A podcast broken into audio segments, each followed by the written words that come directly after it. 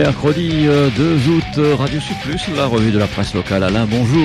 Oui, bonjour. À la une du quotidien, on se met au vert à Salazie avec évidemment la recouverte de laitue depuis deux ans. La mare à poule d'eau devrait retrouver tout son éclat, nous dit-on. Moi, je me demande comment on a pu laisser toutes les laitues de mer, euh, cette plante finalement qu'on utilise aussi, qu'on achète dans les jardineries, se développer comme ça dans un étang. Bon, euh, si on nettoyait au fur et à mesure, normalement, il n'y aurait pas de problème. Résultat, maintenant, tous les l'étang est envahi et on est obligé de faire appel à des professionnels qui doivent opérer un grand nettoyage qui va s'étaler sur au moins deux mois avec un bateau spécial, avec une espèce de, de grande fourche, hein, de, voilà, un grand râteau pour essayer d'enlever les laitues. Et puis on apprend que finalement, bah, euh, à la base, la laitue de mer, elle est arrivée à la Réunion par le biais probablement des jardineries. En effet, c'est une plante qu'on peut acheter dans les jardineries. Oui, c'est une plante, euh, quasiment une mauvaise herbe, mais ça s'achète 5 euh, euros ou 10 euros dans les jardineries. Vous me direz que les jardineries, ils sont très forts pour vous vendre des trucs finalement qu'on peut trouver dans la nature pour gratuitement. Hein. Sans parler des nuisibles également qui sont vendus. Alors cela dit, eh ben voilà, grand nettoyage, on aurait pu y penser avant. Ah, c'est sûr que les mairies souvent sont très fortes pour avoir des projets pharaoniques, mais simplement pour entretenir des lieux quelquefois, eh bien euh, ça marche pas comme il le faudrait. Quoi qu'il en soit, eh bien le grand nettoyage a commencé en matière donc de, pollution euh, dans cette euh, dans cette mare. Malheureusement, ben, c'est pas toujours le cas dans d'autres mares et étangs de la Réunion. Et puis, ben, vous avez aussi euh, là, une fête qui va avoir lieu bientôt à Saint-Denis. Et si je vous en parle, eh ben, c'est parce que à Saint-Denis, il y a la grande braderie, la 23e édition de la braderie de l'océan. Alors ça commence vendredi. Alors évidemment, bon, si vous allez à Saint-Denis avec votre voiture, mauvaise nouvelle, il faudra payer plus cher les parkings. Ça, c'est l'info.re qui nous l'apprend. Ouais, ouais. Alors déjà, alors ils donnent pas tous les prix. Hein.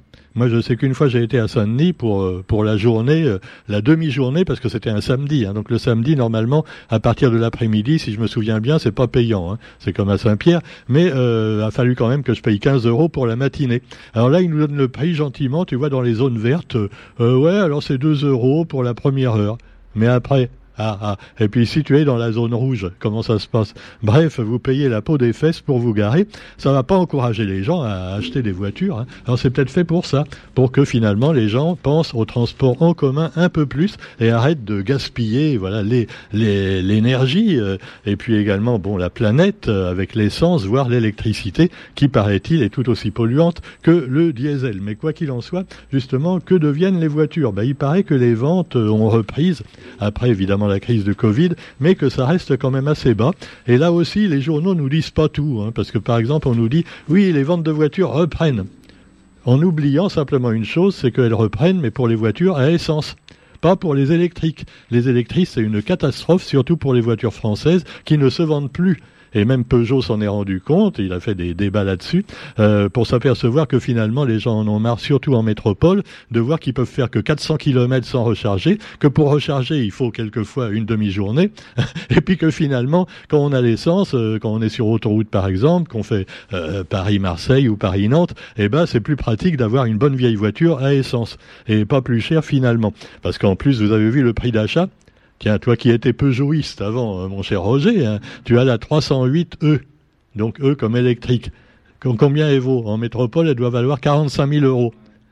C'est le prix d'une belle BMW. Essence, ça quand même, non?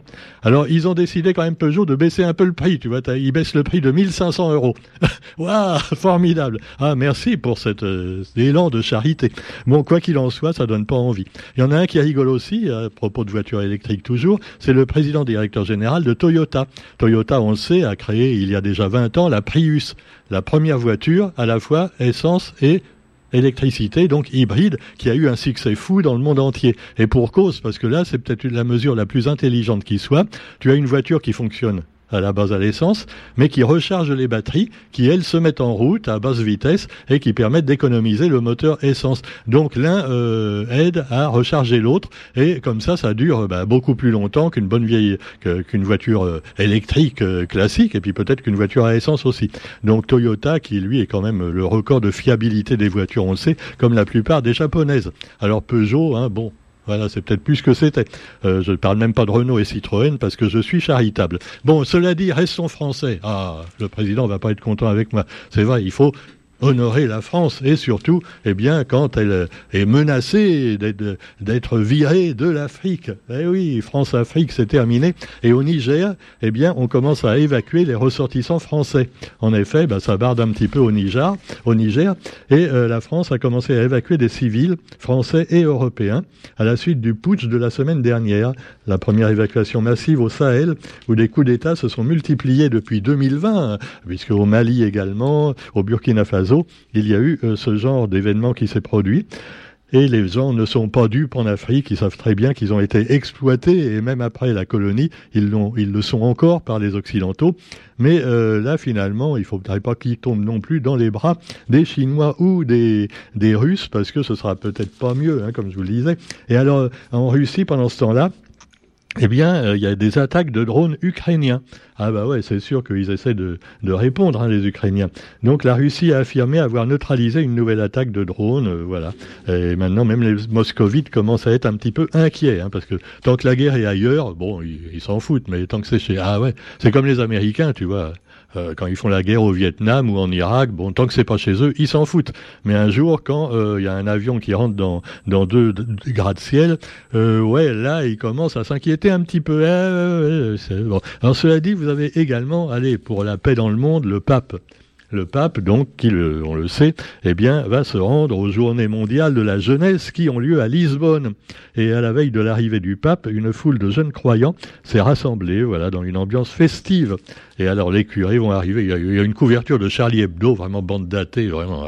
Oh là là, c'est une honte. Hein, où il montre un, un, curé avec deux valises et il dit voilà, là j'ai ma provision de soutane et dans l'autre j'ai la provision de préservatif.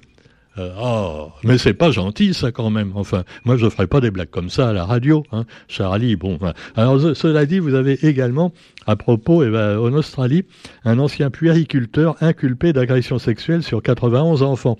Ah bah c'est sûr, hein, ils font souvent des professions comme ça pour entrer en contact avec les mômes. C'est comme certains curés. Hein. Ah, bah voilà, voilà, voilà. Alors euh, vous avez donc dans dix cendres différents cet ancien puériculteur et il n'a même pas, lui, le secret de la confession, hein, contrairement à Monseigneur Aubry, qui, lui, a couvert un curé pédophile pendant des années. Mais on va pas revenir sur des choses qui fâchent, surtout pas sur... Non, non, non. Après tout, qui n'a pas ses petits défauts, hein, même quand il est prêtre Bon, quoi qu'il en soit, vous avez également, et je vais rester un peu dans le sujet, avec les blagues de Toto. Non, c'est les blagues de Toto, c'est un nouveau film français euh, nul, oui, euh, je suis d'accord, mais enfin, c'est quand même pas... Oh, c'est rigolo, les blagues de Toto, hein, voilà. Alors, le retour du malicieux Toto, qui fait quand même une page entière dans le temps libre cinéma du quotidien. Et alors, on voit les autres films qui vont sortir également.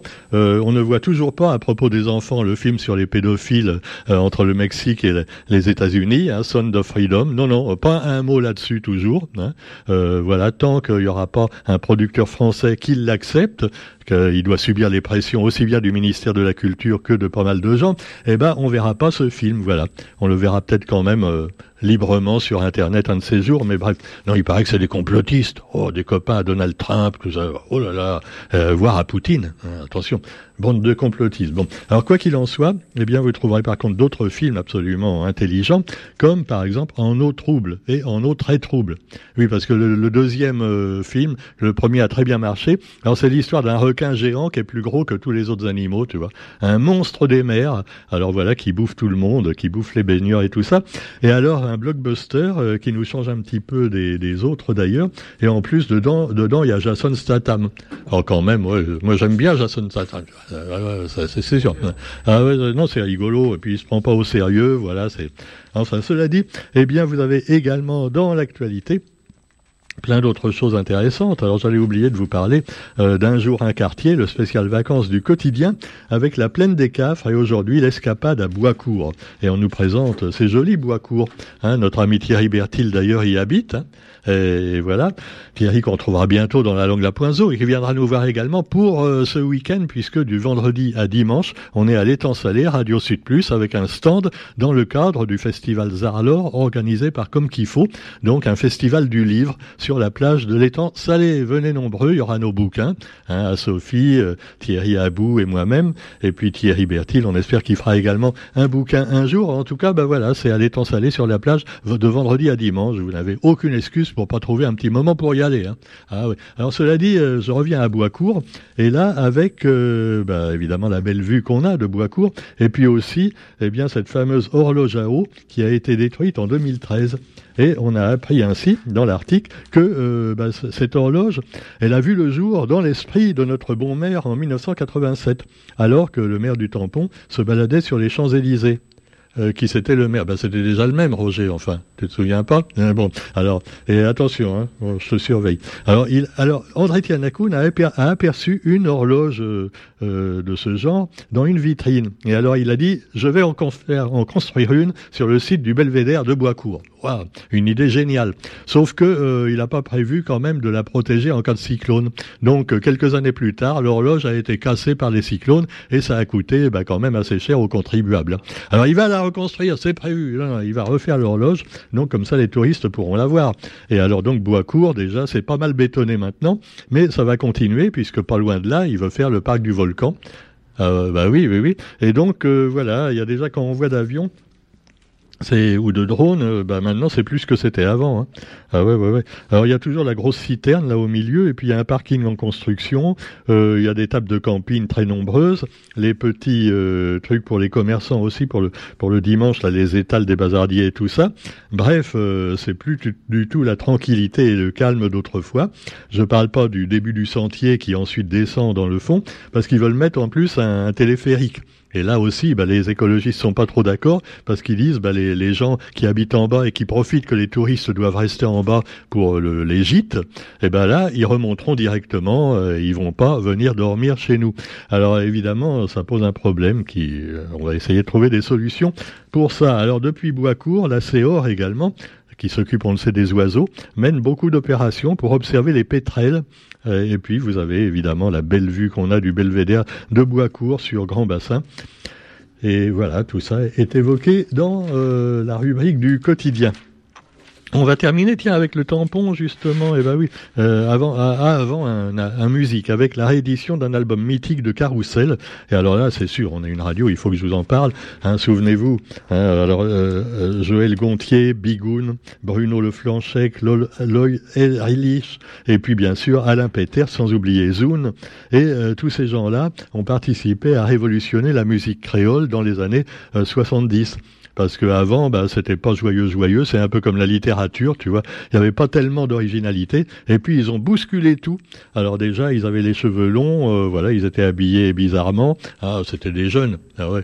Et nous, on a d'ailleurs ce, le CD, hein, le CD Carousel, 1000 exemplaires nouveaux ont été vinyles, vinyles hein, maintenant. Ils ont refait des vinyles par Run Run Records avant la mise en ligne sur les plateformes fin octobre.